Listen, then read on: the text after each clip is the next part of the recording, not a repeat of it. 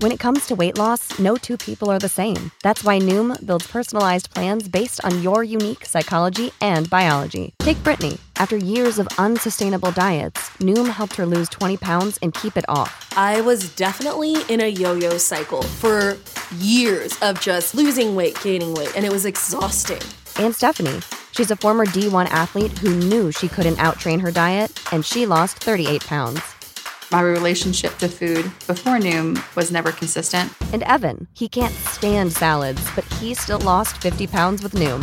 I never really was a salad guy. That's just not who I am. Even through the pickiness, Noom taught me that building better habits builds a healthier lifestyle. I'm not doing this to get to a number. I'm doing this to feel better. Get your personalized plan today at Noom dot com. Real Noom users compensated to provide their story. In four weeks, the typical Noom user can expect to lose one to two pounds per week. Individual results may vary. Ladies and gentlemen, thrilled to have you here for another epic debate. Today is going to be an interesting one as we have two guests here debating a very hot button issue. And we want to let you know at Modern Day Debate, we are trying to welcome you no matter what walk of life you come from. We really do hope you feel welcome here as we debate politics, religion, and science, as well as some other controversial topics, as we really do want everybody to have their shot at making their case. And we also try to do it in the non, you could say the most nonpartisan way possible, as we really do want to be fair to everybody. And with that, want to let you also know, if it's your first time here, consider hitting that subscribe button, as we are very excited for future debates coming up. So for example, tomorrow, Sargon will return as he will be debating Brenton on whether or not transgender women should be able to compete in women's sports. So that should be an interesting one. And also want to let you know, a couple more housekeeping type things. We are very excited, folks. If you have not heard yet, or if you have not checked yet, we are invading the podcast world. So Modern Day Debate is not not only going to be on podcasts, this is just something in addition to YouTube. And so check out your favorite apps, as you'll see the ones pictured on the right side of your screen. Those apps we are already available on, and we're going to have new debates being uploaded onto our podcast as we go, including this debate. So that should be a lot of fun. And with that, we also want to give one quick thanks, as we used to have it such that our audio of the debates was only available to patrons. So we want to say, if you have ideas on how we can kind of say thank you to our patrons, let us know, especially if you are a Patreon patron. Let us know, as we really do want to say we really appreciate you, as now you could kind of say the last big perk of Patreon we have made public. And so we're looking for new ways in order to kind of say we really appreciate your support. And with that, oh wait, two other things really quick. This is kind of the under the same broad umbrella of people looking for debates. One is we have someone who is anti-cancel culture. So if you are a defender of cancel culture or some variation of it, let me know at moderndaydebate at gmail, as we can hopefully set up the debate if you would like to participate. We're also looking for someone who would be willing to defend their case for evidence of alien abductions. So yes, we are going there. That should be interesting. And with that, want to introduce our speakers. I want to say first up front, folks, I have linked both of the speakers in the description. So that way, if you would like to hear more of them, you can. That's why I put those links there. Go ahead and click them, and you can learn more about our guests. And also, what we're going to have is a fairly flexible format. It's going to be ten minute opening statements, one from each side, starting with Kay, who will be taking the, oh gosh, you know what? I didn't even put it in the border. So Kay is actually defending the pro-life position, and then Ray will be defending the pro-choice position.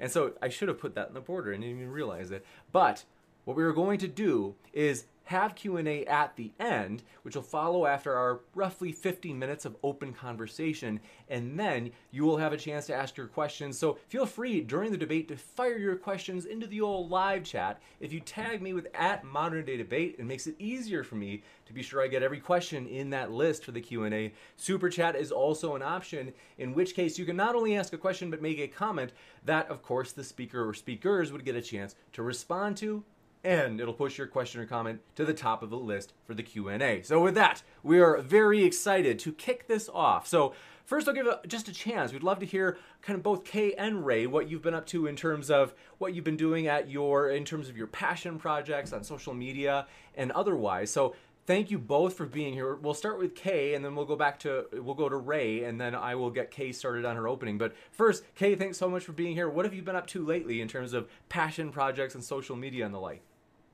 Uh, well, anybody that follows me knows that I'm super, super active on my Twitter. Um, I tweet a lot. Uh, sometimes people say I tweet a bit too much. Um, but other than that, um, as far as social media goes, I am actually working on uh, uploading to a YouTube channel more regularly. I have a YouTube channel that I started years ago that I upload very irregularly to. Um, and I am trying to get better with that so that regular content is being uploaded to that channel. I'm hoping to kind of get that ball rolling a little bit more in the future. You bet. Well, thank you very much. We're stoked to have you here. And I can add that link in the description if you'd like, at either before, or I should say during or after the debate. So thanks so much, Kay. And with Ray, we, we really were excited to have you. It's the first time here, so welcome. And coming from all the way over in, is it, did you say it was England? Yeah, the United Kingdom. Absolutely. Well, we're excited to have you, and thanks for staying up late with us. We really appreciate it. No, it's absolutely no problem at all. So, I mean, to answer the question, I've been trying to build a platform, Stage five oh one, having the website, stage five oh one dot com. And we're just doing um, podcasts about, you know, events that are that are happening every week. And we sort of, you know, cover things from a kind of center-left perspective. But I like to invite everyone from every political persuasion onto my show to have debates and so on. So we've been running for probably about a year and ten months or so now, something like this. So we're doing pretty well, I think. We're building up the platform, and I guess I'm active on social media, so, you know, people can come and harass me on Twitter if they want to and see what result they get. But yeah, no, everything's going pretty okay. Absolutely. Glad to hear that. Thanks so much, Ray. And with that, we will kick it over to Kay for this opening statement. As I had mentioned, Kay will be defending the pro-life position. So Kay, the floor is all yours.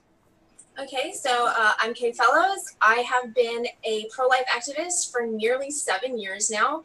Uh, I started off in pro-life activism as a very staunch uh, Republican, traditional conservative, and over the last two years or so, I have kind of leaned more into libertarianism. Um, and with my shift in my political views, I have also shifted a lot um, in my defenses of my pro-life beliefs, but I have um, stayed very consistently pro-life throughout all of my political shifts. Um, if anything, I've become more pro-life. Uh, I do believe that the right to life is an inalienable right um, meant for all humans, regardless of location, age, size, development, et cetera. Um, I fully believe that uh, abortion is a violation, a staunch, horrible, violent violation of the rights to life, and that with the inalienable right to life, we should be protecting it from the very, very beginning, the very smallest of human beings, the very smallest of our species that cannot defend themselves from the atrocities of things like abortion. Uh, we should be fighting like hell to defend those who cannot defend themselves. Uh, I came to the conclusion of being pro-life many, many years ago whenever I looked into what abortion does and how violent and horrible it is and what these human beings suffer at the hands of abortion. And um, just in more research years and becoming more knowledgeable on the subject, it has only pushed me to be more pro-life.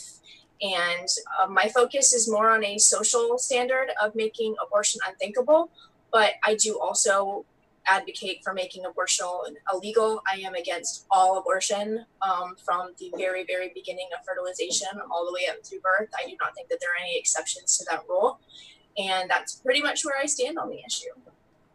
You bet. Thank you very much for that. And then we will kick it over to Ray for her opening as well. Thanks so much for being here, Ray.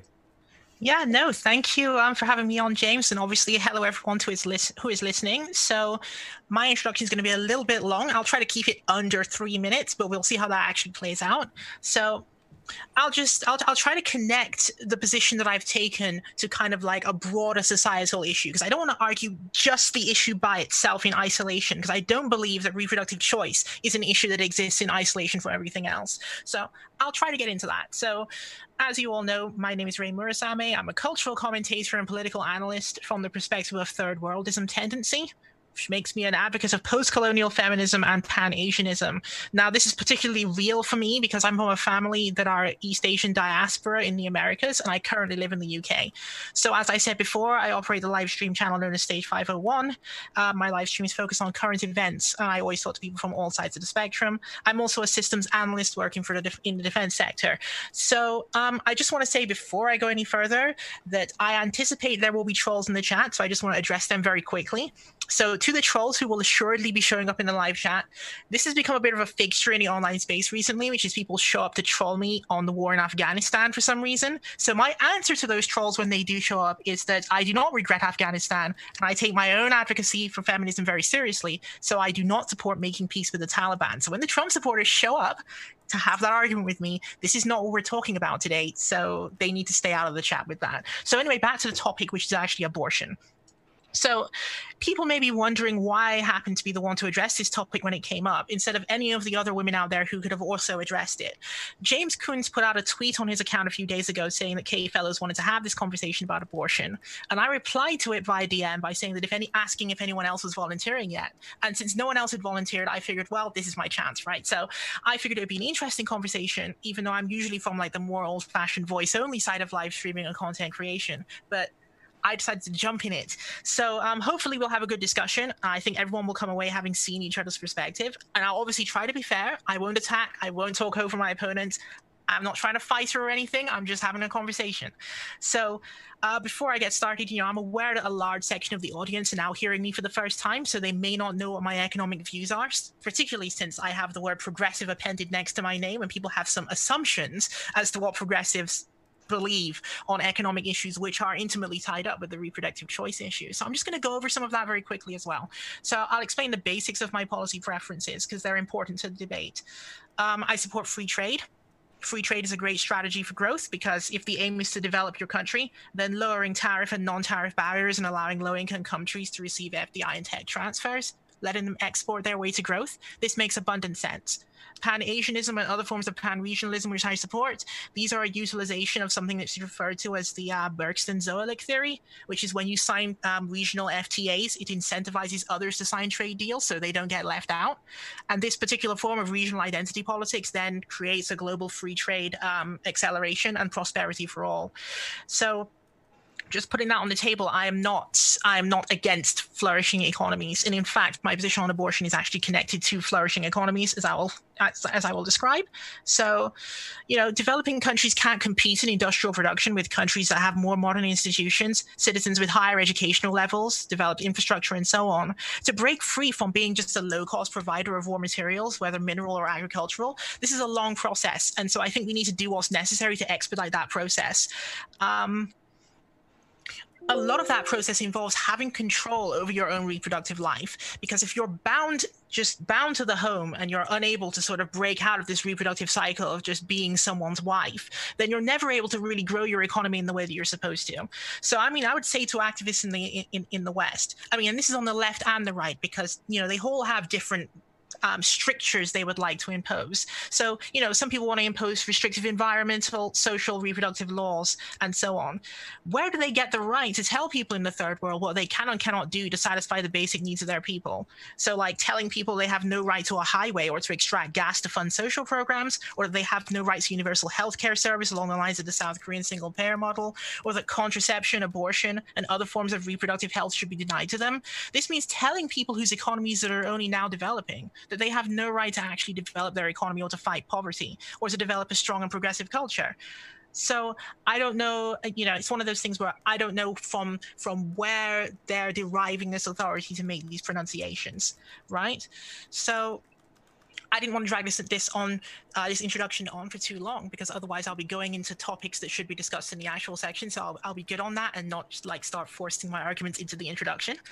Uh, but, you know, these are things I am going to bring up. Uh, the other thing I'd say is, I, is, yeah, I guess this will be the end of the introduction. This is probably a, a good place for me to actually stop for an introduction. Otherwise, I'm going to be moving into my arguments. But my position on abortion is that I'm pro-choice because I support reproductive choice for women because it is economically the right choice for a developing nation to to take.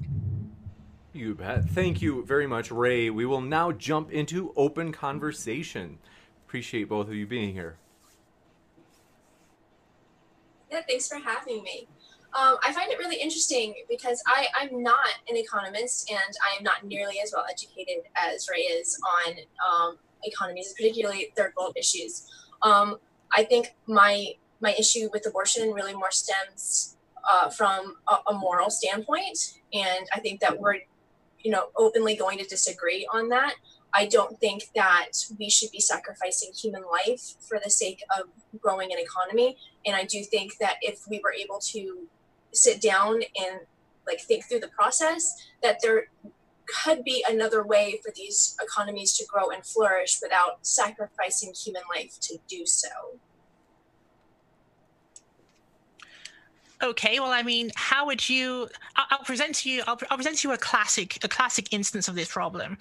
Um, right. So you know the war in Vietnam, after it had ended, and they had used, um, you know, the the American side had used Agent Orange when they were fighting in the jungles, which polluted a lot of the groundwater and and the environment, which resulted in in Vietnamese people being saddled with, you know, random fetuses that had obvious um, birth defects, which would make, you know, for, for children who are going to grow up into adults, that would be economically non-productive.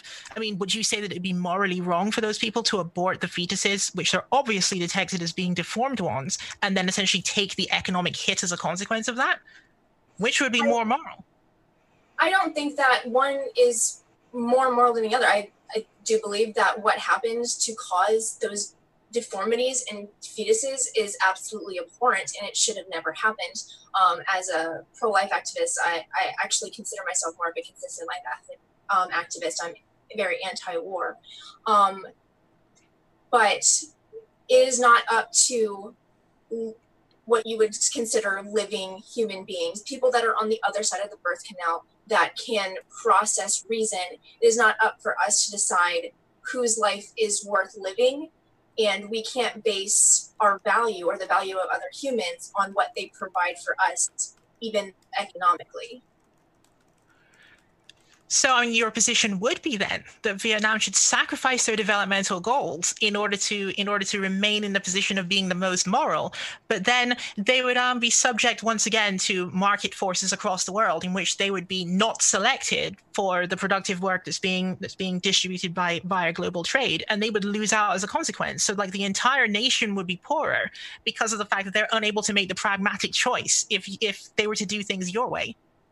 Well, I mean, to be morally consistent, do you believe that it would be morally okay to kill people that are on the other, that have been born, that are not contributing to the economy, that are holding back their economic process? Um, people that you consider human beings with rights because they've been born, they don't provide anything to their economy. They actually hold it back. Would it be morally acceptable to kill those people as well?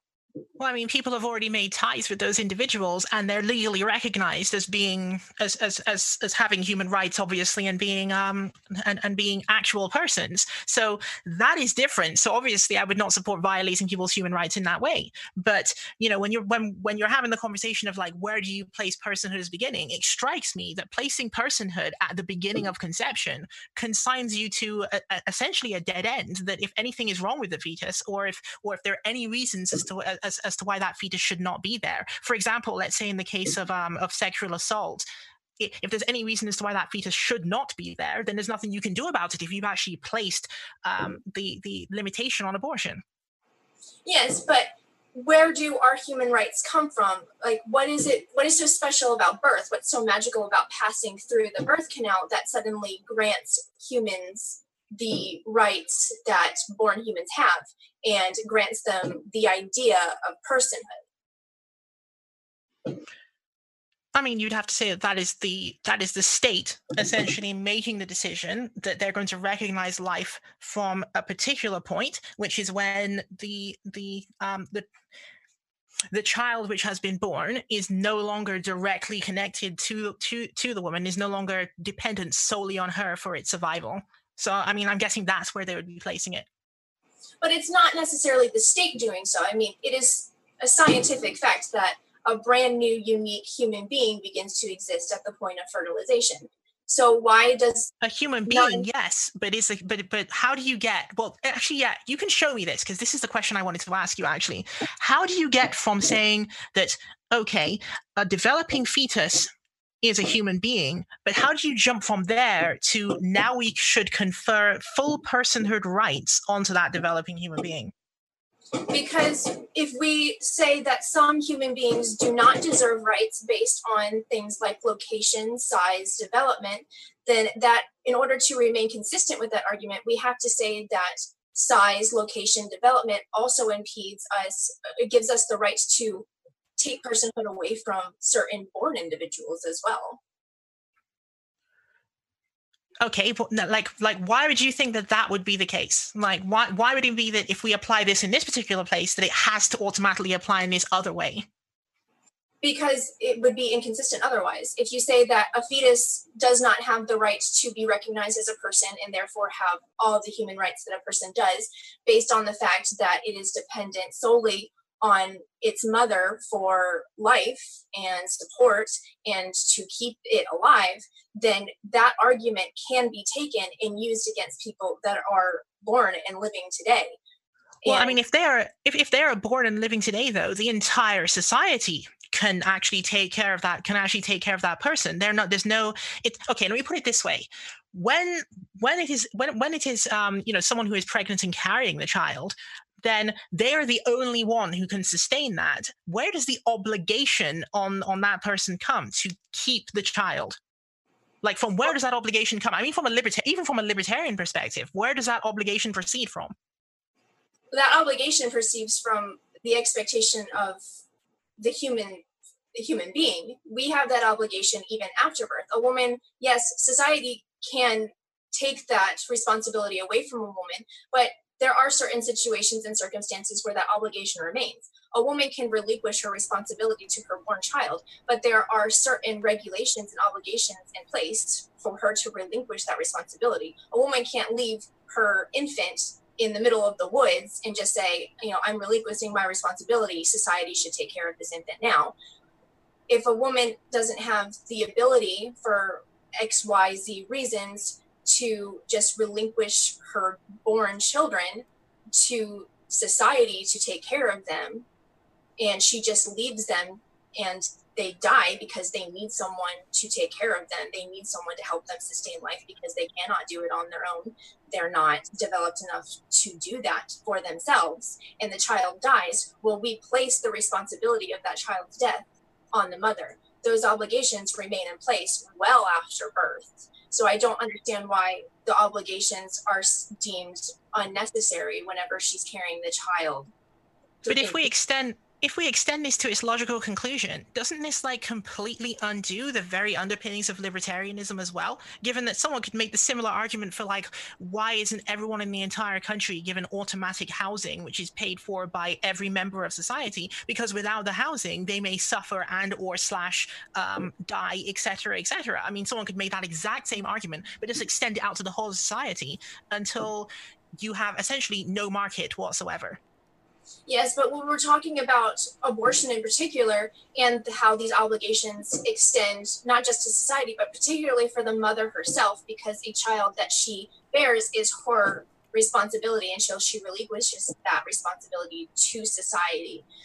These are human beings that are physically, emotionally, and mentally incapable of caring for themselves.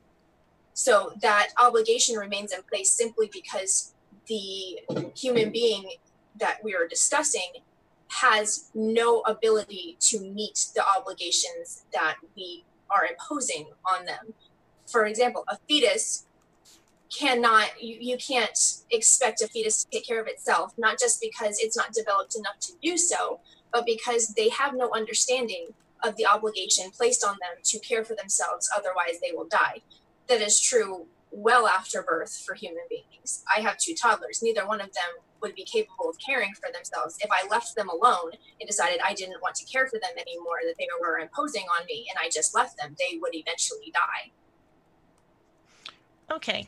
So, I mean, all right, we'll come back to that. The next question, the, the other question I have for you then is, um, do you accept that consequentialist arguments on this issue are actually strong because of the fact that there is an entire society in which, um, in, in, in which a failure to enact um, liberalized abortion laws will lead to adverse effects? I mean, I'll give you an example here, and I can actually put the link in the chat if anyone um, needs it. But it's from b m j open dot b m j dot com slash and the, the uh, well, it's actually a long link. I'll put it in the chat later on. But I'll just I'll just quickly read these three paragraphs that they have here, because I found that they was pretty much summarized the position pretty well. And then tell me like the ways in which you disagree with it when I get to the end, I guess.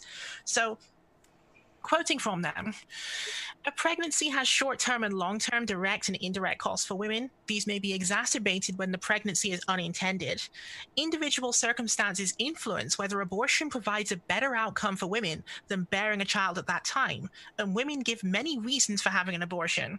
For example, in Bangladesh, women and their husbands describe challenging life circumstances such as poor health, poverty, that influence their decisions to terminate. These examples from Latin America, Africa, and Asia bolster a case for making a concerted effort to document the cost for women, households, and societies of seeking and obtaining abortions.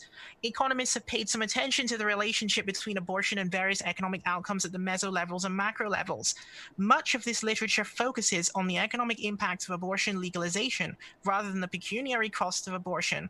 Several studies have linked the legalization of abortion to increases in women's labor supply. For example, Callist found that by reducing unwanted births, legalization of abortion in the U S A led to increased labor force participation rates for women, especially for single Black women. Bloom et al. Took this point one step further and found that lower fertility, instrumented by the legalization of abortion, increases women's labor supply and contributes positively and significantly to gross domestic product growth. G D P growth. Not only do abortion regulations impact women's labor supply, but they also affect occupational mobility. In particular, targeted restrictions on abortion providers, also known as TRAP in the U S, laws in the U S make it more difficult for women to seek an abortion and are linked to increased job lock. Consequently, women living in states with TRAP laws are less likely to move between occupations and into higher-paying occupations. The authors also found that public funding for medically necessary abortions is associated with full-time occupational mobility for women. The legalization of abortion, this is the final paragraph for this, the legalization of abortion is also linked to various measures of children's human capital. Several statistical studies have found positive mm. outcomes for children born after the legalization of abortion. In a widely cited and somewhat controversial study for the U S A, Donahue and Levitt found that crime rates across states appear to have dropped as a result of Roe versus Wade. Children gotta, who were born... Just to... Huh? I mean, as long as you're okay with giving Ray plenty of time to respond to, or I should say Kay, enough yeah, time she, to respond to all these points, just because it's yes, a lot. Yes, I will give her, it's yeah, I'll, I'll give her as much time as, as, as she needs. Yeah, I'm, I'm going to be totally fair on that. So, and I won't interrupt when, when she does either. You bet. So I'm about to finish up. It's just two more sentences, basically. Um... Children who were born unwanted before the legalization of abortion grew up in more disadvantaged households, and they also grew up to be more disadvantaged as adults. With similar reasoning, Anat et al. Found that U S children born after the Supreme Court's nineteen seventy-three Roe v. Wade ruling were more likely to graduate from college, less likely to be welfare recipients or single parents. Children's outcomes may have improved on average because they were more likely to be born into a household in which they were wanted. Romania's abortion ban is associated with worse educational outcomes and labor market achievements of children born after the ban, and in sub-Saharan Africa, abortion law liberalization is linked to greater parental investment in girls' schooling, with the rationale that access to abortion lowers the likelihood of a girl dropping out of school in the event of an unplanned pregnancy, end quote. So, like, the, the benefits seem to be copious. Yes, and I, I have actually, I've actually read that exact link. Um, and I do encourage people that are pro-life to read it, and kind it is very challenging to a lot of people that are pro-life that really don't have a handle on why exactly they are pro-life. I've talked to a number of pro-life activists that have read this study and uh, kind of come out scratching their heads because they really weren't prepared for the discussion that is in this article. This is actually the reason one of the many reasons why a few years ago I started identifying as a feminist, because I, f- I am of the full belief that societies, instead of adapting and changing, particularly, I mean, I'm most knowledgeable of abortion issues in the United States because I am in the United States, particularly in the U S, uh, abortion was offered as a band-aid solution for a society that wasn't willing to change how our business model was structured to in- make it more inclusive for women whenever they entered the workforce. So instead of adapting so that women who are biologically capable of getting pregnant, whether intended or otherwise, can hold a job, can move up through their careers, even if somehow they become pregnant unintentionally, they offered abortion as this kind of band-aid solution to, and kind of marketed it as, this is what you need in order to be equal to men in the workforce. So I'm not denying that there are economic benefits, particularly for women, whenever we legalize abortion. But my argument is that instead of offering the band-aid solution of killing other human beings, we should be willing to restructure how these countries are run so that it is more inclusive to women who shouldn't feel like they are less because they are biologically capable of getting pregnant.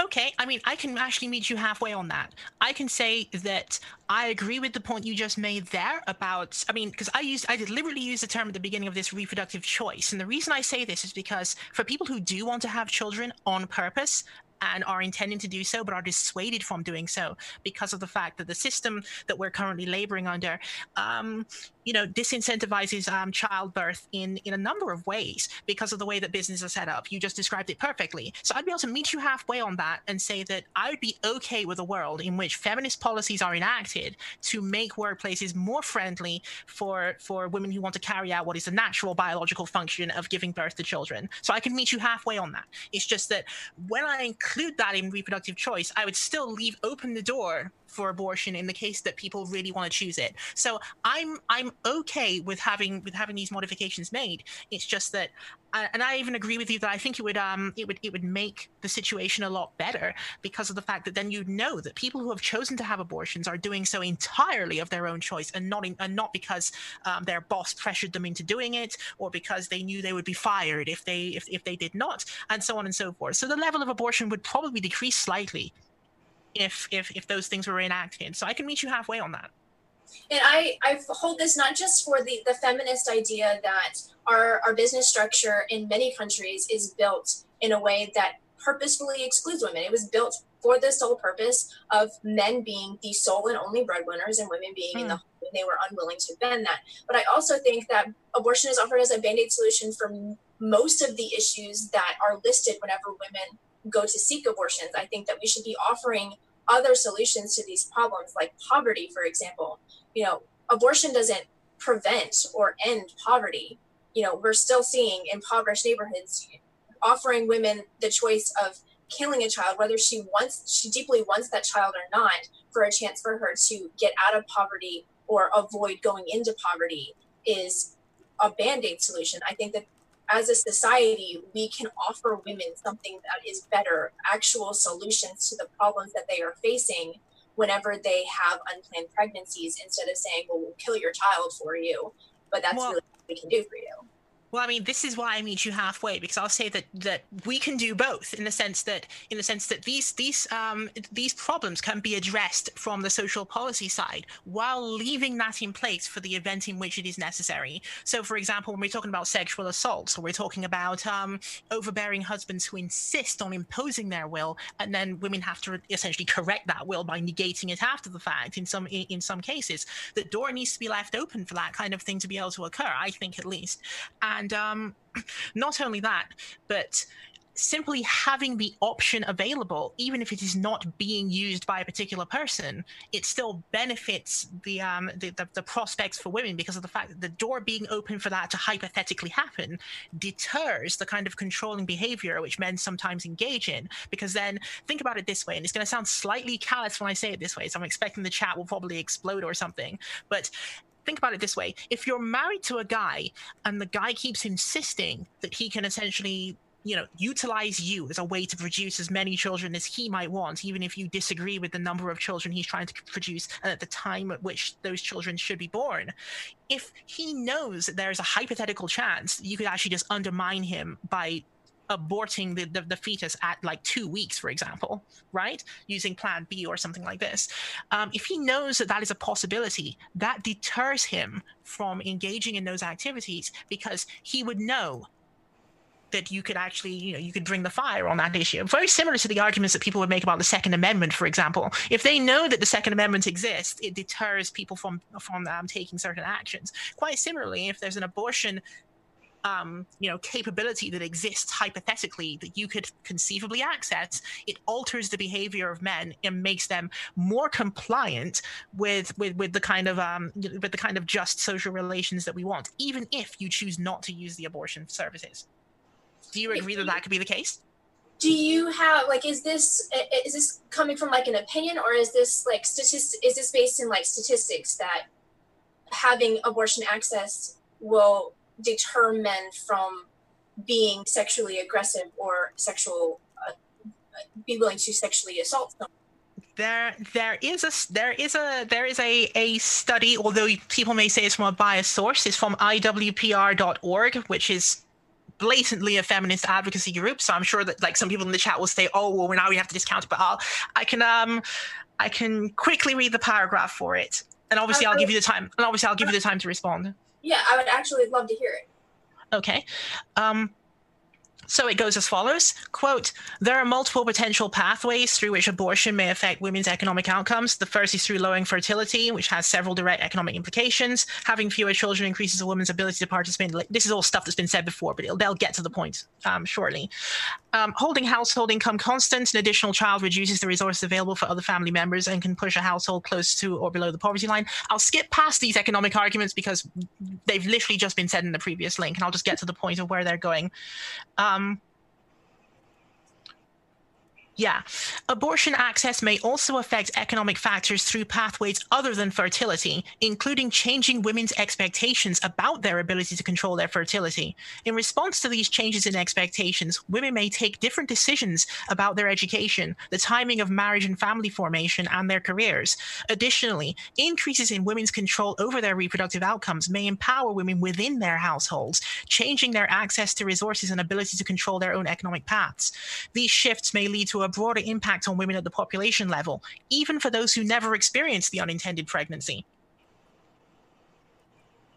Okay, I mean, I will not argue that, because I don't, I don't have any evidence in front of me to make an argument. I don't want to make an argument that I don't have facts to back it up with. So I'm not going to say that it is not possible that abortion changes aggressive sexual behavior in men. I will say that whenever, from my perspective, because there, I do have facts to back this up, that abortion has consistently been used by abusive men um, as a power, as kind of an abusive power. Um, you see women that have been forced into abortions by abusive partners or by men in their lives. Um, so I can I can make the argument that abortion can also be used against women um, by abusive partners. I can't really argue against the possibility that it kind of drives men's aggression away whenever it comes to them wanting to force impregnation on a partner. I will argue that I don't believe that abortion is a viable solution whenever it comes to abusive partners. I think that, again, we can offer women better than saying, if your partner forcibly impregnates you, will kill the otherwise innocent human being that had absolutely no part in that abuse. Um, and overwhelmingly, these women are sent back into the arms of that abusive partner, especially by our most well-known abortion industry here is Planned Parenthood, and they have been caught covering up rape, marital abuse, uh, molestation, sex trafficking, um, things like that. So I can only argue with what I know. Um, I don't support the idea that we should be using abortion to kind of as a band-aid solution for women that are in abusive relationships. I think that we should be having more programs that help women out of these abusive situations instead of here's an abortion and sending her back to be abused by that same partner over and over and over again. Well, I mean, this is another situation where I can definitely meet you halfway on that, which is, again, I obviously I would support the programs in order to make sure that people are removed from these situations if, if you know, unlawful activity is occurring. Because obviously, you know, sexual assault, um, that's, you know, marital rape is still a thing. Right. So in all of these countries, you know, you introduce a law that says, you know, marital rape is bad and it will be basically um, prosecuted whenever it is found out. I mean, on, on what you said on Planned Parenthood, I mean, I, I haven't actually seen the data for myself, but obviously I will I will trust that what you're saying is correct here. And so um, if it is so, what I would say is there needs to be a regulation which would obligate Planned Parenthood to disclose to authorities Um, some of the contents of what they are told in the in, in these interview rooms, if those um, things which they are told contravene United States law. Because, I mean, I do find it disturbing that if someone, um, you know, were to sit down in Planned Parenthood or to have a conversation and say that, you know, their husband is abusing them and that this is why they are here in order to, in, in order to, you know, have the abortion procedure done, that the procedure would be done and then, like, no further action would be taken. That information should be passed to the um, to the authorities as soon as, basically, in order to make sure that, you know, everything is dealt with. And obviously, you don't then send the woman back into the same environment after having disclosed this information either, because then, of course, you're putting her at greater risk. So there should be a path, a pipeline, as it were, to essentially remove her from that abusive situation. So again, I meet you halfway on that. I'm not against the revision of these of, of these programs or the implementation of these laws. Yeah, absolutely. Um, I just, I think, you know, I take it a step further because I see fetuses, embryos, blastocysts, you know, whatever stage of development that they're in, I see them as human beings. And if we're going to view them as human, as the human beings that they are, that fetus, blastocyst, embryo, that preborn human had no part in the abuse that the woman suffered. They had no part in the marital rape, uh, rape outside of marriage, sexual assault, so on and so forth. They had no part in it. So whenever we're offering abortion as a solution in cases of rape, what we're essentially doing is we're taking an innocent human being that had no part in that crime, that horrible violation of the woman's rights, um, and we're giving the death penalty to that human being. And in many cases, especially in the United States, the actual perpetrator, the rapist, goes free or suffers very, very little or minor consequences for actually violating a woman's rights in such a horrible way. And the fetus suffered the brunt of that by having their right to life taken from them. Well, I mean, I agree with you on the on, on, on the necessity of being able to actually prosecute these people when they commit these um, when they commit these acts, and doubly so if if you know it creates the kind of situation you just described, where you know a lot of a lot of effort has to be undergone. There are women who are obviously going through incredible, in, incredibly difficult decisions that they have to make. Um, there is a fetus which is being removed from existence, which some people may say, as you have said, that you know you you view it as an actual person, and so you know there is there is something to be said about that. Um, you know, we need to. Um, you know, I would totally support the idea, obviously, that you know these men should be prosecuted to the fullest extent of the law, and they shouldn't be allowed to constantly wriggle away and get away with causing this sort of massive societal devastation on a consistent basis. And I think the way to actually go about doing that is you've got to foster this, um, you know, this culture of of openness and reporting.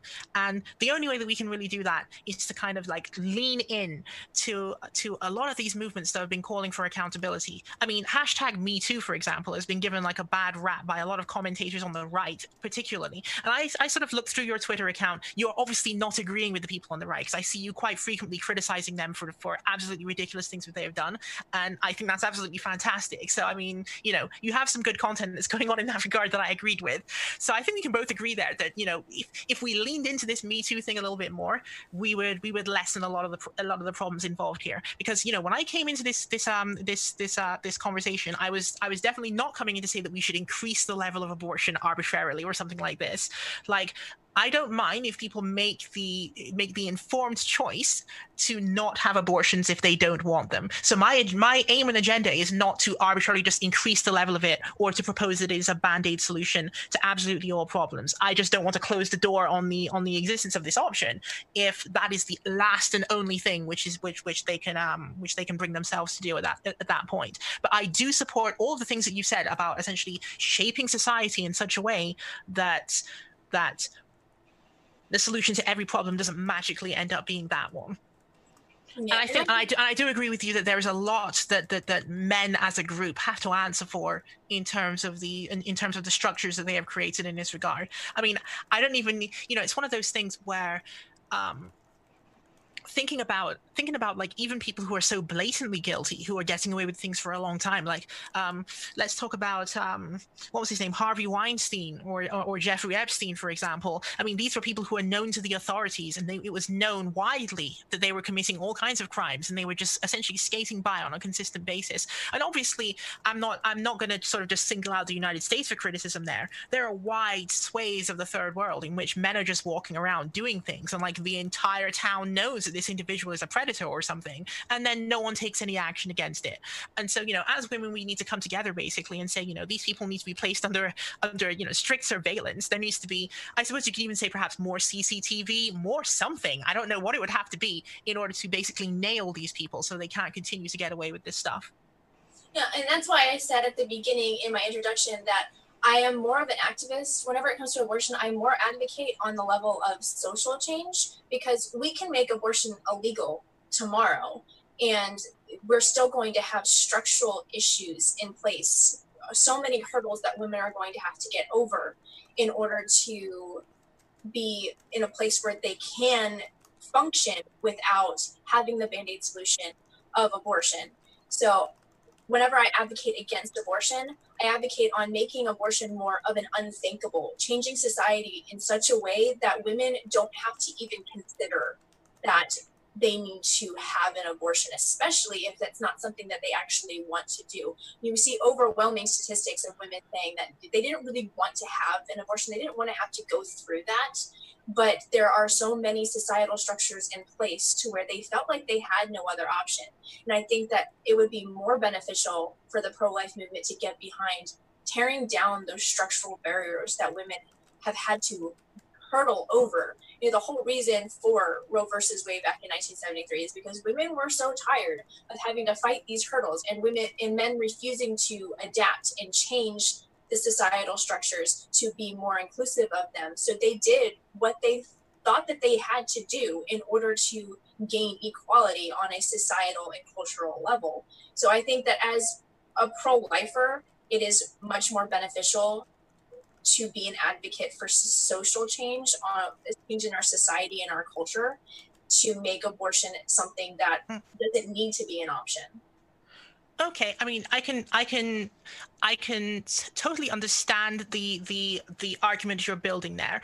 Um, the the the only thing that I would bring, well, the primary thing I should say, because it's not the only thing, but the primary thing that I would I would I would bring as a as a sort of a counter to that is that what you'll be doing there is redefining what the phrase pro-life has meant up until this point, because up until this point, pro-life has largely been like a preserve of kind of like the uh, the social conservative right, who are exactly against the kind of um, the kind of reforms to society that you're talking about. All of these progressive reforms, they're firmly dead set against them. In fact, some of these um, some of the conservative pro- um, pro-life um, people are so conservative that they will even try to get you prosecuted for a miscarriage. Carriage, because they have written down the law in such a way that now it becomes suddenly your task to prove that it was a miscarriage and not an abortion. So these are like unintended consequences and so on. So like, if I were to if I were to put this to you as a question, like how would you, if you were going to build a pro-life movement that was separate from from that kind of cultural milieu,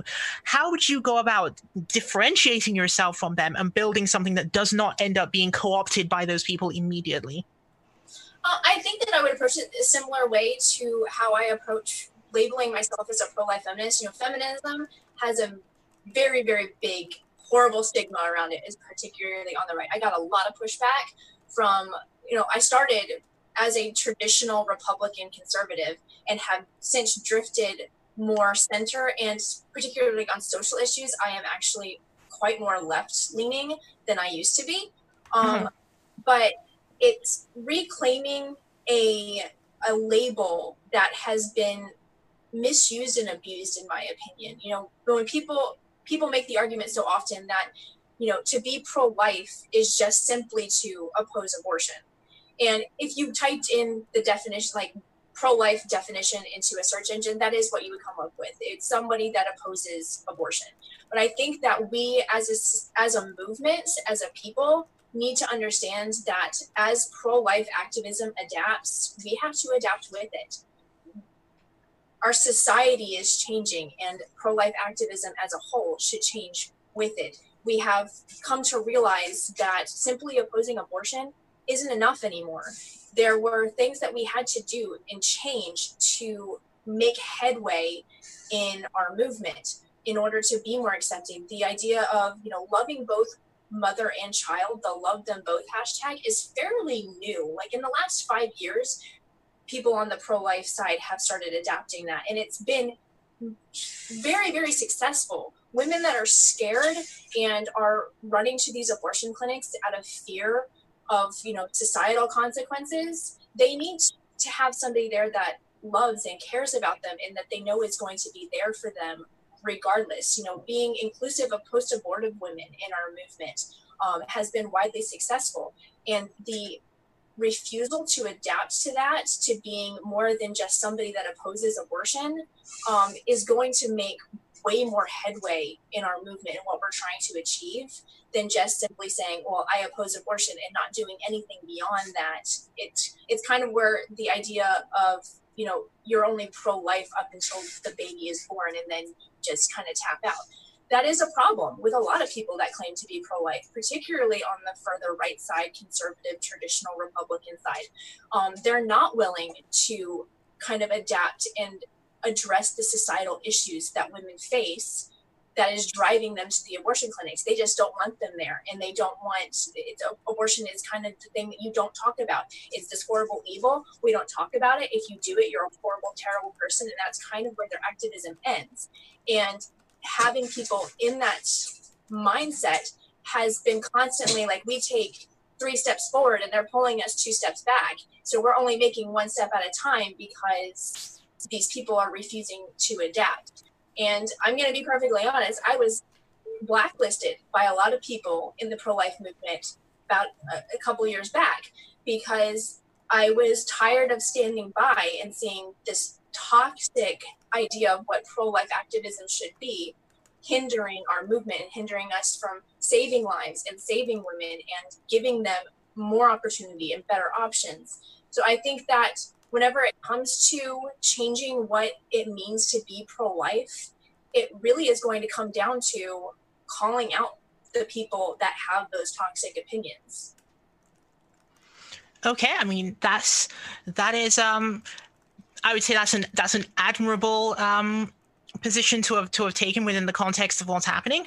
Um, I mean, I would I would hope that you would be successful in, in, in being able to convince them of this. I mean, there are probably plenty. There, I think there are plenty of people, perhaps in the chat, who who are on the progressive side who have been saying that they don't anticipate that you would be successful in being able to convince them to to behave in a way different from how they have behaved so far. But I mean, obviously, I would still I would still give you the um, I would still give you the credit from my side that, you know, you're you're putting in the effort to try to uh, to try to change their outlook on this at the very least.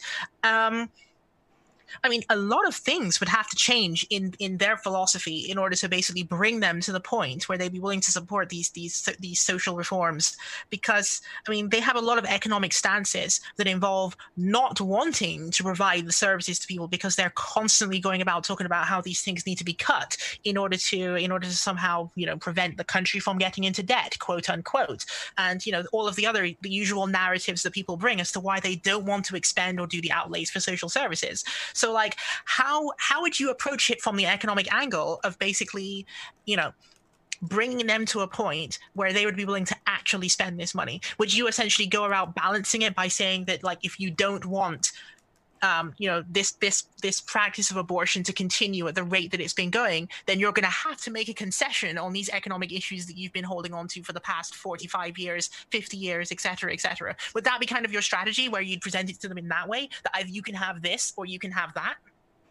Yes, and I mean, I have done that, and it's unfortunately it's not wildly successful. Um, there is a large part of the pro-life movement. I mean, whenever you look at very traditional Republican conservatives, they're very, very set in their ways. They continue this vicious cycle, and I think it really stems, like it boils down to our our elections and our elected officials. You know, we we're seeing a small kind of steady and gradual kind of walk away from mainstream pro-life activism, the kind of more fringe activism in the pro-life movement that I am a part of is growing consistently on a continual basis. It's getting bigger. People that are more center or left-leaning, consistent life ethic activists that are also, you know, anti-war and oppose people like Donald Trump, which is a, a really, really big thing whenever you say that you're a pro-life activist and you don't support their supposedly pro-life president. You get a lot of pushback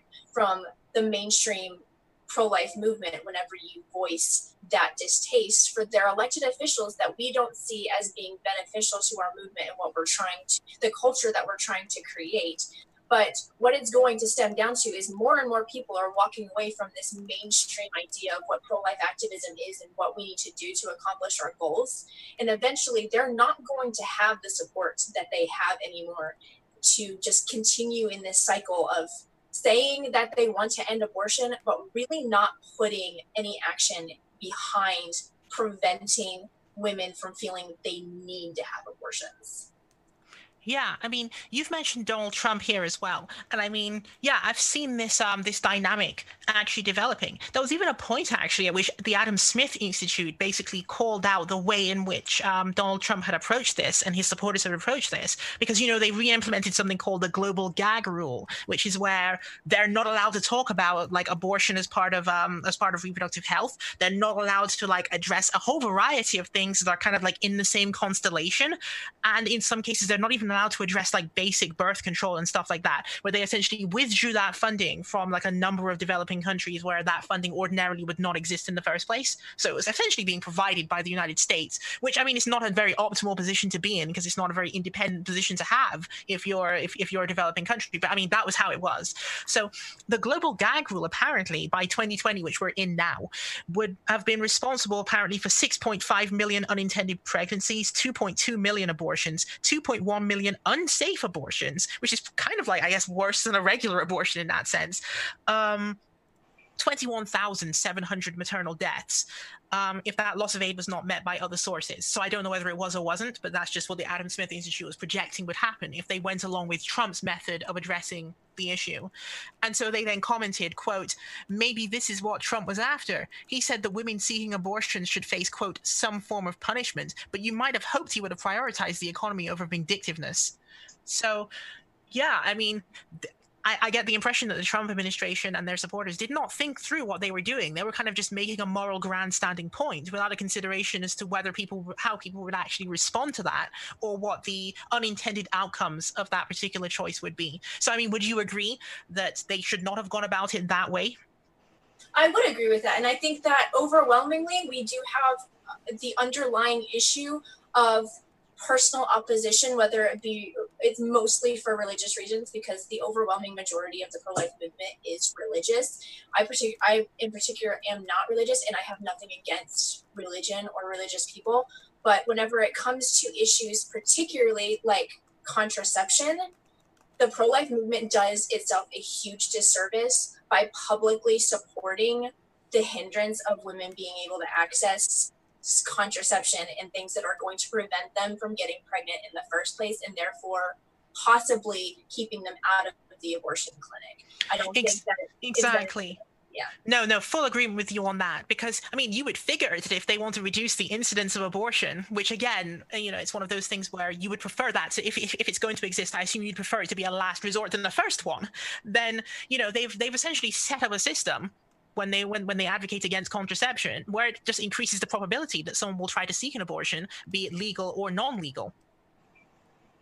Exactly, exactly. And, you know, there are studies that are out there that, you know, do claim, and I'm not saying that they're wrong or that I disagree with them, that, you know, having access to the con- contraception doesn't lower the number of abortions that take place, but saying that women cannot have abortions because it is, it's wrong to take the life of other innocent human beings, but then making a moral stance that's not at all based in science. It's just simply, this is how I feel about things, and I don't like contraception, and I don't think that women should have access to it.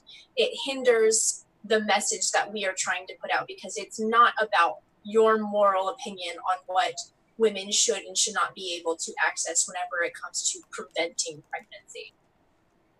Okay, very good. I mean, I agree with you on that. And it's actually refreshing to get that, ele- that that level of agreement as well, because every single time that I've had this debate previously, it's been with like, I mean, dare I say it, it's been with like what I would refer to as like religious wackaloons. The last time I had a conversation on abortion with someone who was in the who, who was in the pro-life movement, it was one of these kind of people that you were describing, where the person came on and surprised me halfway through the um, halfway through the debate by springing on me the position that they never supported contraception in the first place, and I was like, what? Literally what? So no, I'm I'm I'm quite happy to hear that obviously that that, that you recognize this as a problem as well. So. Yeah, I mean, I'm I'm always happy to reach the middle ground agreement with people on, on, on issues that will reduce the incidence of abortion in the first place, because not only does it give us less things to argue over, but also it's like, you know, it's it's it's simply less expensive, and you don't have to wade as often into the into the sort of, you know, moral and philosophical issue of of of the personhood of of of, of a blastocyst fetus, et cetera, et cetera. Because I mean, the disagreement is there, and I think that the, the disagreement on on the status of the fetus when it is still in the womb of a woman will continue to persist across society. There's always going to be, I think, that that divide of people who think it's one way and people who think it's the other. But one of the best ways to avoid ever having to have that argument multiple times over is to reduce the incidence of this by allowing people access to, to obviously social services that will allow them to make um, choices within a better economy, um, you know, giving people access to contraception and so on and so forth. I mean, would you be willing to go as far as to say that if there were a single payer health system, it should cover the costs of, of contraception if people needed it? One sec. Just want to let you guys know, I'll give you a chance to answer, Kay, but uh, what we will do is maybe in a few minutes, we'll go into the Q and A. So just want to give you a heads up, and okay. Floor is yours again. I mean, as as a libertarian, I, I think that whenever it comes to things like healthcare, I don't think that the government does very well in regulating that well. But I do think that there are things that we can do that would make contraception more readily accessible and more affordable to people that need it. I think I fully am supportive of contraception being over the counter. I think that it's ridiculous that I have to go to my doctor, get a prescription, go and have that prescription filled just to get basic contraception. I think that we can do better about informing women about the potential problems that they're going to face if they're on contraception for long periods of time. I think uh-huh. that in society, we need to be more invested in giving women better options about contraception that don't have such harmful side effects. Um, but that is like another issue that is that should not at all be tied to the abortion debate. Whether or not okay. women should have access to contraception is not something that abortion active anti-abortion activists or pro-life activists should be discussing in the realm of abortion being wrong, because okay. they're two separate issues. And whenever they try to blur those lines and say that we're going to have the conversation about abortion being wrong, and we're also going to say that women shouldn't have, it's morally wrong for women to take contraception, mm. they are muddying the waters, and they are muddying up the, the message that the pro-life movement is trying to put out, is that, you know, we are fighting against abortion. We should not be fighting against women's rights to have contraception. Okay. And, you know, just before we go to the Q and A session, because I know that um, that James is asking us to kind of wind it down a little.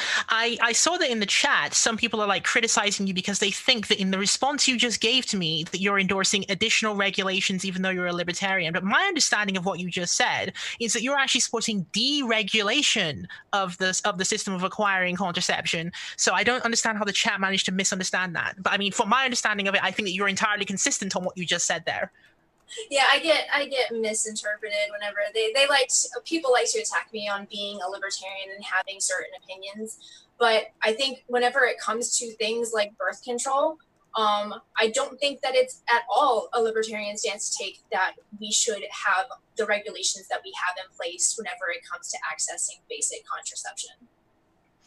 Okay, so happy to meet you on that one. And, you know, it's one of those things where we both agree literally on that issue, because I, w- I would support a deregulation as well. If you're saying that people have to go and, tr- in the U S, if you're saying that people have, can't just buy it over the counter and they have to go all over the place to get prescriptions and so on, then obviously I, I think that that's completely ridiculous. And yeah, that should be deregulated. People should be able to make that choice over the counter without having to like consult with fifteen different authorities before going there, right? So no, I agree with you on that. And that may also lower the overall cost of the product as well, without having to go through all of these intermediaries and without having the state providing that kind of incentive to drive the price up. Because I do accept the libertarian arguments that when the state enters a situation, sometimes it can paradoxically lead to the price increasing rather than decreasing on a particular product, depending on the dynamics involved in how that product is sourced. So again, I meet you halfway on that. Absolutely. And, you know, it's funny because I think that with this new wave of pro-life activism that I'm very, very proud to be a part of, I think that there is a lot of middle ground that people on on either side of this argument can meet on and agree on. And unfortunately, a lot of that middle ground is being has been missed for so long because people in the pro-life movement and mainstream pro-life activism refusing to budge on so many of their moral issues whenever it comes to all kinds of different things, that they're so unwilling to come more to the middle on anything and meet people from the pro-choice side that are defending abortion, and mm-hmm. nothing is getting accomplished. And I think that it's going to be super beneficial, and I'm excited to see the progress that we can make on both sides of the argument. You know, like we were discussing earlier about, you know, uh, marital rape, rape in general, sexual assault, holding predators accountable. You know, it doesn't matter if you support abortion or you don't support abortion. That is something that we can meet on the middle ground of and make great headway for the benefit of society as a whole, but particularly for women, that is going to benefit our movement as pro-life activists in wanting to lower the rate of abortion and refusing to come to that middle ground to have these discussions with people that are pro-choice because oh, they support abortion and I'm not going to bend or even discuss because they support abortion and horrible people because they support abortion. This narrative that we've been supporting for so long has caused us to lose out on making so much headway as a society. With that, we okay. may switch into the Q and A, unless, Ray, I don't want to cut you short if you had something you wanted to add, but otherwise we'll switch in. No, I think this is a good point on which to, uh, in order to, in, in order to make that turn. So no, you can go to the Q and A if you want. Excellent. And want to remind you, folks, I have put both of the links for our speakers down in the description, so they're waiting for you if you'd like to learn more about them. And with that, we will start with the first super chat coming from Steven Steen, who says, hashtag Kanye twenty twenty. Thanks for that, Steven. Good luck. Ninetales Cosmic Fox, thanks for your question. Said, question for Kay, why does accepting the idea of forcing women to carry a child involve caring less about the impact to women than you do for an unborn child? I don't think that it, I have never believed that I care less about women than I do about their unborn children. You know, hashtag love them both. These are two human beings, two human lives, and saying that it is morally wrong or scientifically wrong to kill one human being because they are innocent, they are of equal value to the woman that is carrying them, does not mean that I care about the woman less. I'm simply making the absolute moral argument that it is wrong to kill human beings. Fetuses, blastocysts, embryos are human beings. Therefore, it is wrong to kill them. And making that argument and being consistent with that argument and that train of thought doesn't mean that I care any less about the woman who has, you know, come into this unplanned pregnancy or the burdens that she is facing due to the unplanned pregnancy. I simply believe that there are other solutions that we can offer to her. That does not mean that we have to sacrifice an innocent human life to prevent her from having those hardships. Gotcha. Thank you. And also, heads up, I these are actually pretty benevolent super chats tonight, so I don't think we really have anything that's uh, blood sports toward either of you, but some of them are just hellos or some of them are quotes. If you want to respond, you definitely can, but you don't have to. It's up to you. Movie Theory, in fact, quotes uh, Reagan saying, "I notice all pro-choicers are already born. If you want to respond, Ray, you can, but you don't. Like I said, it's up to you." I mean, it just looks like that's a quip. I mean, yeah, I mean, I guess people who are having conversations about anything would be already born. Gotcha. It's not a particularly good retort from them. Thank you. And Pragmatic Culture, thanks for your saying hello. It says, just saying hi to Ray. You have uh, a buddy out there, Ray. And then okay, I'll say hi back to him. I don't think he actually agrees with me on this topic, but hi nonetheless, Pragmatic Culture. I know who you are. And Movie Theory, thanks for your other question, says, does R, I'm guessing that must mean Ray, does R support Planned Parenthood and its racist founder? Um, well, I mean, in the course of this conversation, I've essentially, like, criticized Planned Parenthood practices to some extent, given that I accepted, um, you know, Kay Fellows' description of what went on inside of those rooms. Um, you know, whole cloth, because I mean, she's on the scene. I expect that she would know what, what what happened in that scenario. So I did actually give him some partial criticism. I don't know about the allegation of the quote unquote racist founder. I mean, I don't know anything about that. They would have to send another super chat explaining what they mean by this. But I don't I don't know whether the founder was racist or not. I don't know how long ago that was either. Gotcha, gotcha. And thank you for your super chat from Brendan Ardeline. Says, referring to every stage of human life as a, quote, baby, unquote, is a cheap ploy. People arguing against abortion always resort to leaning upon emotion and shaming. Kay, if you that, want.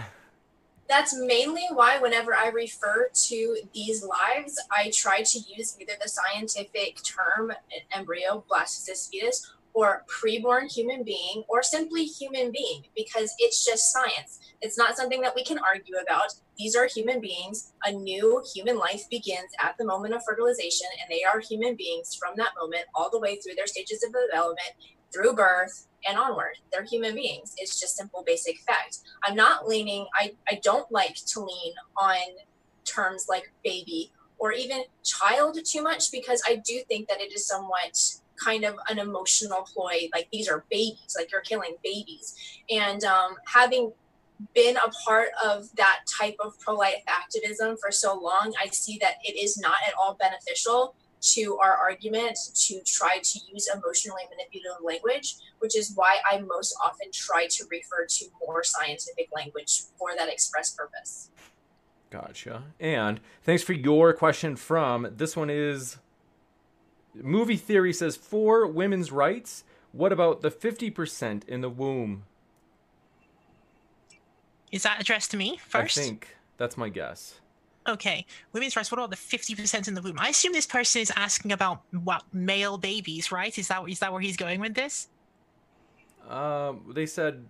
They said for women's rights, question mark, what about the fifty percent in the womb? Yeah, well, I mean, obviously I would say that I don't have anything against men, and I don't think that they should be unduly harmed by the progress which is being made. I mean, there, it, it shouldn't be seen as this kind of oppositional thing where every time we make an advance in women's rights in any sphere of life, it somehow comes at the expense of men. In fact, we are invigorating society with a, with, you know, a greater, a greater ability for everyone to meet their, their, you know, Their, their desires and goals. So I don't think this is harmful to men. Plus, on top of that, think, you know, these well, these men who I, are I asking these was... questions may give may, may end up with um may end up with daughters as their children later on. And I think they would want them to be able to succeed in society. Um. Gotcha. I guess, I guess it could have been referring to men. And then Johannan Avraham, thanks for your statement. Said abortion is never, in all caps, an answer. You can you can respond if you want. You don't I mean, have to. I mean, that's just literally a statement they're making there. I can't really argue with Avraham. I obviously I, I, I disagree with him on the idea that it's quote never an answer. So if it was directed at me, he's just making that statement toward me. But obviously, I don't fully agree with that. Gotcha. And thanks you thank you for your question from Jamie Russell, who said, "Is it libertarian to allow freedom for others to influence children against our personal beliefs, that is, religious or other, in the public square?" Um, I, I'm guessing that was directed towards me I as think. being very into the conversation. Um, I don't think that um, there is, there should be, I think that there should be a separation um, in public spaces. You know, separation of church and state is a two-way street. If it's a public space, then, you know, influenced religion-wise should not exist. I'm fully against there being any type of religious indoctrination, regardless of what the religion is, in our public schools. They're public schools. They should be void of any kind of religious indoctrination or teaching. Um, I would extend that to all public spaces. If it's a public space, you know, do that on your own private time, because the separation of church and state needs to go both ways. Gotcha. And thanks for your question from Crafty Keela. Appreciate it. As, uh, says, forced pregnancy should never be a policy of civilized society. Blanket bans don't work. It just makes it later term and higher cost. I mean, I I disagree on the idea of saying forced pregnancy, because that's literally not something that any pro-lifer is advocating for. Nobody is advocating that we hold women down and forcibly impregnate them. Saying that it is wrong and that we should, we as a society should not accept that there is a specific group of human beings that do not have their inalienable right to life, and therefore it is wrong, abortion is wrong because it takes the right to life away from a specific group of human beings, is not, it's not forcing pregnancy on women. Gotcha. And thanks for your question from Ninetales Cosmic Fox. Said, Kay, life goals come well after birth and are essential to quality of life. So why reduce a mother's quality of life for an unborn entity with no life goals? Um, this, this idea is kind of based in something that you can't prove or know. It's, you're saying that a woman's life is going to be less if she has an unintended pregnancy and carries that pregnancy to term. And um, that's simply not something that we can say for sure, that if a woman who falls pregnant unintentionally and gives birth to that child, that her life is some going, somehow going to be less than it would have been had she not. Um, and we as uh, human beings don't get to decide whose life is worth living, whose life is more worthy of being lived than other human beings. Gotcha. And thanks for your question from Matthew Steele. Good to see you again. Matthew Steele has been on here before, and he's an old school YouTuber. He was back back in the days of like Nephilim Free and G-Man and, and Potholer. That's how long he's been around. So Matthew Steele asks, to Kay, considering that abortion can't realistically be banned, what do you consider to be satisfactory real-world changes that can actually be accomplished? I mean, I think, I'm guessing whenever he says that it can't realistically be banned, that he's saying that there will always be some level of existence of abortion. Like, there will always be those few that result to, you know, self-induced abortions, or what they refer to as back alley abortions, even if we do all the things that we can do as a society to prevent women from feeling the need to have abortions. My argument there is that we don't think, we don't keep things legal simply to keep safe or make it easier for the people that commit things that are wrong, to make it like an easier alley for them. Like, we're not going to say that we're going to make robbery easier for people because it might be harmful to people that want to rob others um, at the expense of somebody else's rights, especially. So if we say that a fetus is a human being and therefore has human rights, and the most basic human right is the right to life, then it is wrong to kill these human beings. And therefore, all we can do as a society is put forth our best efforts to make abortion as unthinkable as possible, to prevent as many women as possible from feeling to access what you would consider an unsafe, self-induced, back-alley abortion. Gotcha. Thank you, Matthew Steele, for your other question. Asked to Ray this time. Says, you're approaching the topic from a very dispassionate clinical perspective, so what do you think is the best possible state of things regarding the use of abortion around the world? Well, I mean, we, we ended up covering this over the course of the conversation already, but I mean, as I said earlier, I'm not about arbitrarily increasing the abortion rate for no reason. I'm just taking on the perspective that abortion is going to be there and it's going to exist. And you know, I'm going to slightly include what was asked in the in, in the question just before to Kay as well. I mean, she gave the she gave the res- part of her response involved saying that we don't we don't you know transfer wealth to thieves in order to prevent them from thieving. But in fact, some would argue that this does in fact occur on some level, because if you look at the way that social services operate, these wealth transfers are decreasing the incentive for people to commit crimes that would re- that, that would involve them acquiring this um this money. So I mean, you could also have the argument and say that by safely providing a certain level of, of, of service for for um for, for abortion, termination of pregnancies, and so on, that you're essentially just serving a market which already would have been there regardless, and then you're simply regulating that market in order to make it safer than it otherwise would have been. You could also make the same argument with the uh with the supply of alcohol, for example. People tried to do prohibition on alcohol. You ended up with the mafia driving around, you know, transporting alcohol here and there. And so the only way to bring it back into the legal sphere was to have the government actually, you know, regulate the provision of alcohol and to essentially do audits on these people and to impose special amounts of taxation on different types of spirits and so on. Similarly, with the um, debate on on um, uh, on certain types of drugs, particularly marijuana, for example, in the United States where uh, and in Canada, where they had the debate over whether the drug war should be wound down to an end because of the fact that people kept doing the drugs anyway, even though the state had imposed a ban on those. So bringing it under regulation may create a safer environment for people who are going to make that choice, regardless of whether you tell them yes or no. So, I mean, I would say to the to, to the person who's asking asking the question, again, I'm not intending to arbitrarily increase the number of abortions for some kind of fun or something like this, because obviously it is not fun. Um, you know, it's just about creating the safest environment in which people can make these choices and reducing the number of of unnecessary pressures which may force people into those in, into those decisions. Because again, the phrase I used at the beginning of this conversation was um, was reproductive choice, which is part of reproductive justice. This involves the right not just to um, um, have abortions, but rather the right to have children if you actually want them at a time and spacing of your own choosing. And that second part is the part that's extremely important to emphasize.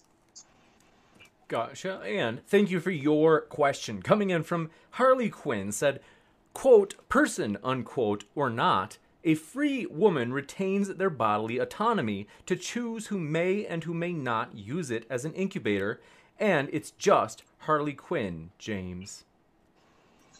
Um, I'm going to try to keep this as quick and limited as possible because I could argue the bodily autonomy argument forever.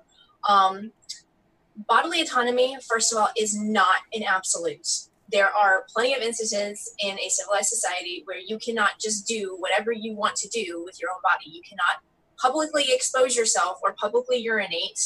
You can't assault someone. You can't, if you fling your hands around because you feel like doing so and you hit someone, you've assaulted them. You can't sexually assault somebody else because you feel the need for sexual gratification and that's what you want to do with your body. There are limits to the idea of bodily autonomy, and that limit is where another person's body and rights begin. So if you want to argue that bodily autonomy gives you the right to an abortion, you also have to acknowledge that a fetus, as we've mentioned many times before, is a human being with the equal rights to bodily autonomy. Abortion violates their bodily autonomy. Gotcha. And thank you for your question. This one is for Ray. It's from Sunflower, and they asked, They said, uh, people with cerebral palsy or progeria often say they're happy they weren't aborted. Why is it okay to abort lives just because they're deformed or diseased?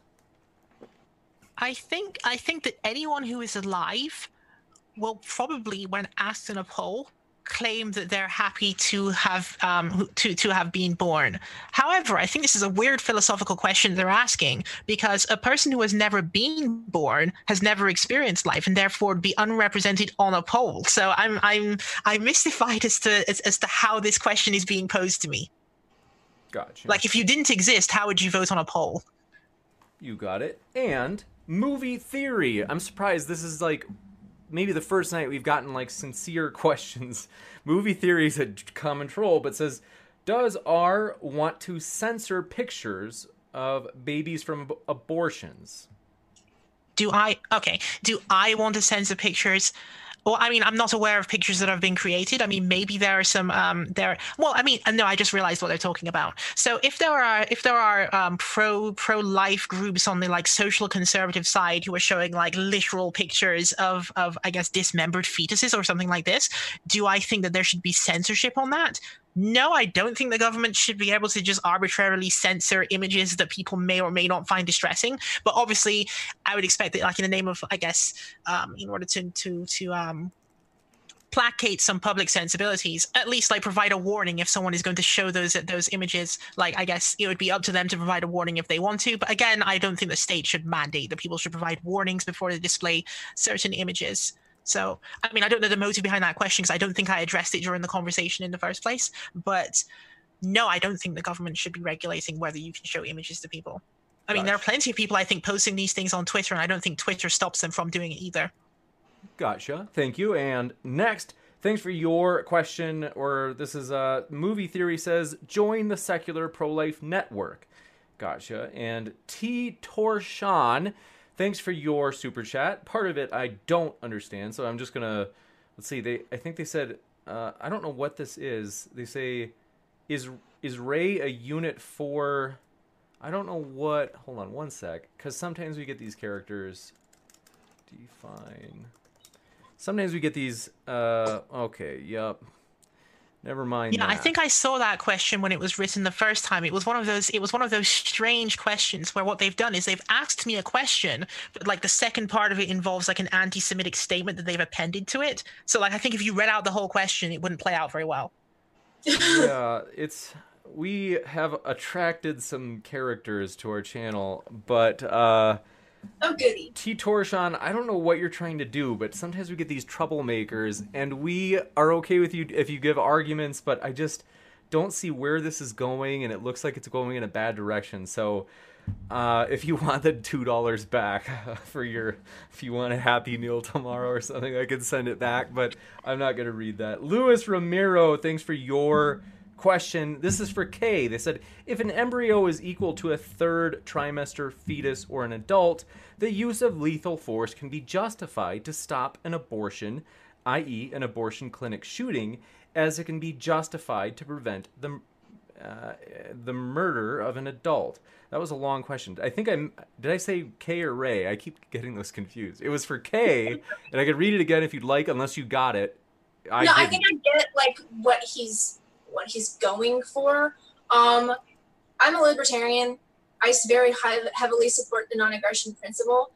As of right now, abortion is legal, and therefore it is. It would not be legally justified to take the life of an abortion doctor that is performing an abortion at any stage of pregnancy, and I will never, ever advocate or support or defend um, shooting abortion doctors, shooting post-abortive women, shooting abortion supporters, or killing them in any way. That's not okay.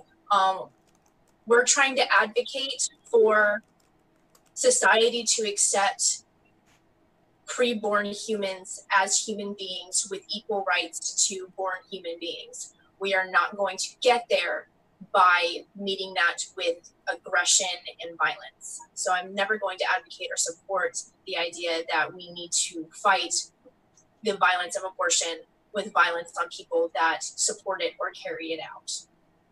Gotcha. And thanks so much for your question. Did I, let's see.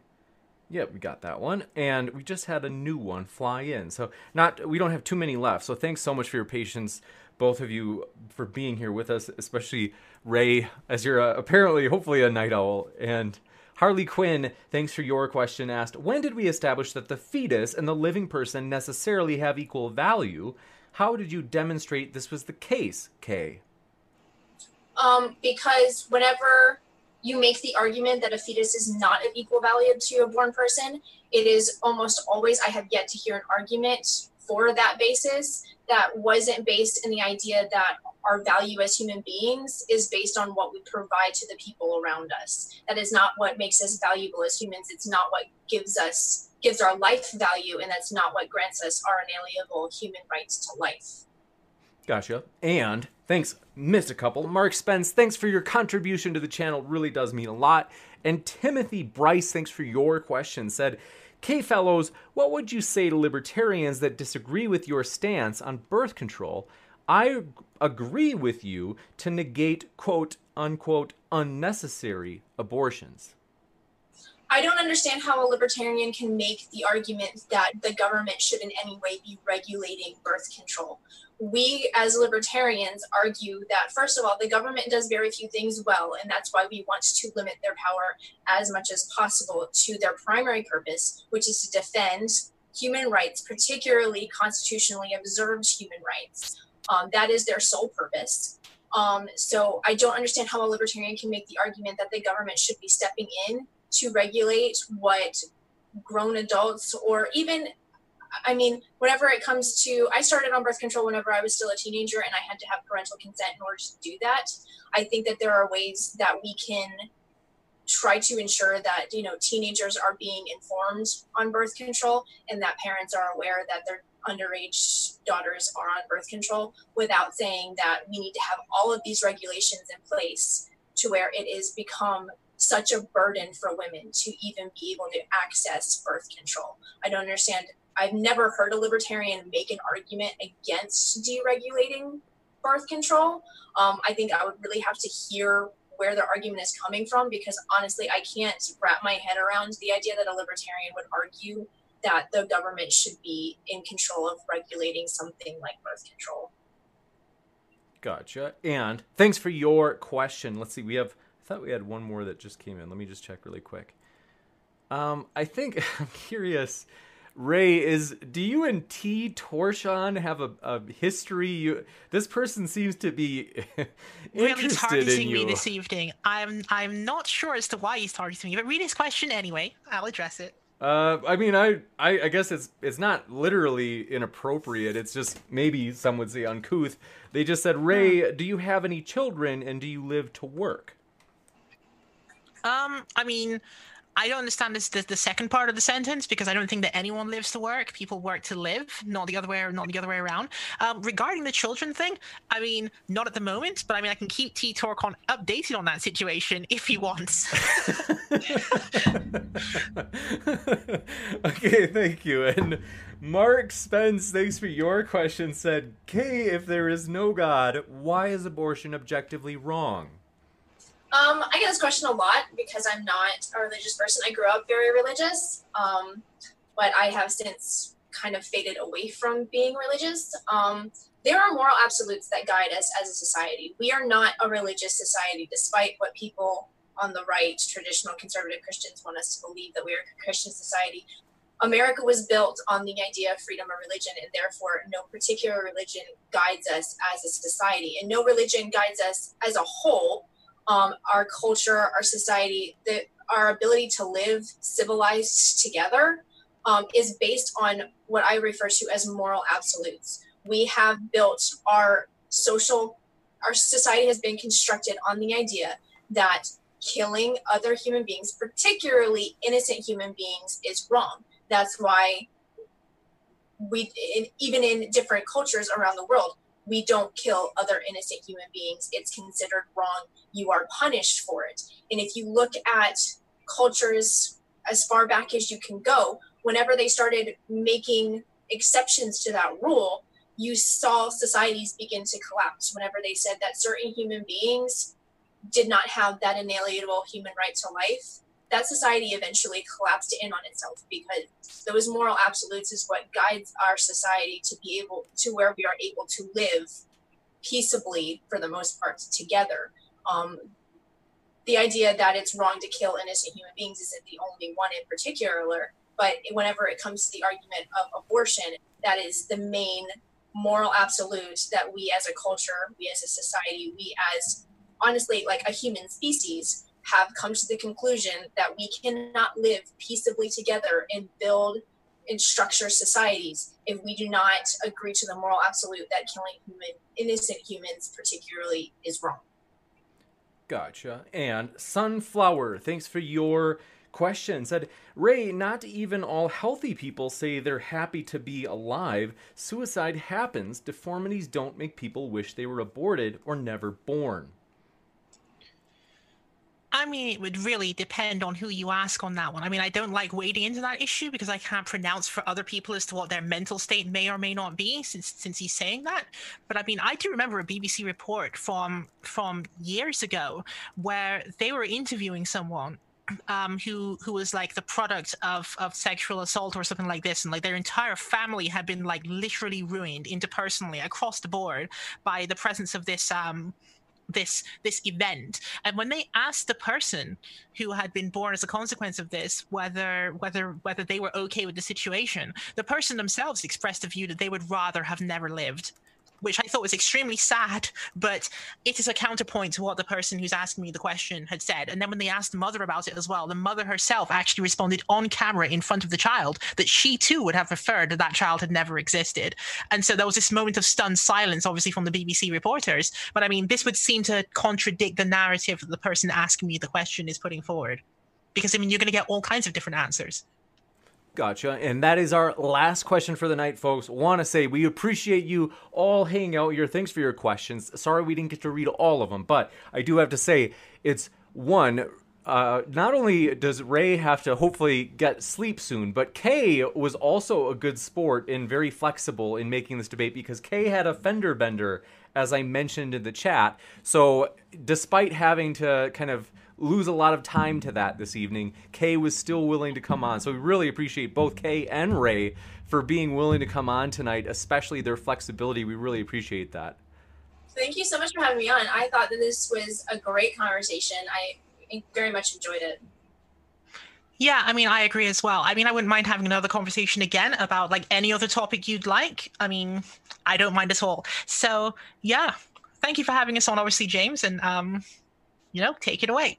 My pleasure. You wouldn't happen to believe in alien abductions, would you? We'll talk later. Okay. We're looking, folks, for a person who is, we've got someone wanting to debate anyone who is a strong advocate of alien abductions occurring, as well as, what was the other one? Oh, cancel culture. So let me know if you happen to be for cancel culture. Shoot me an email at modern day debate at gmail, and we've got someone who wants to challenge.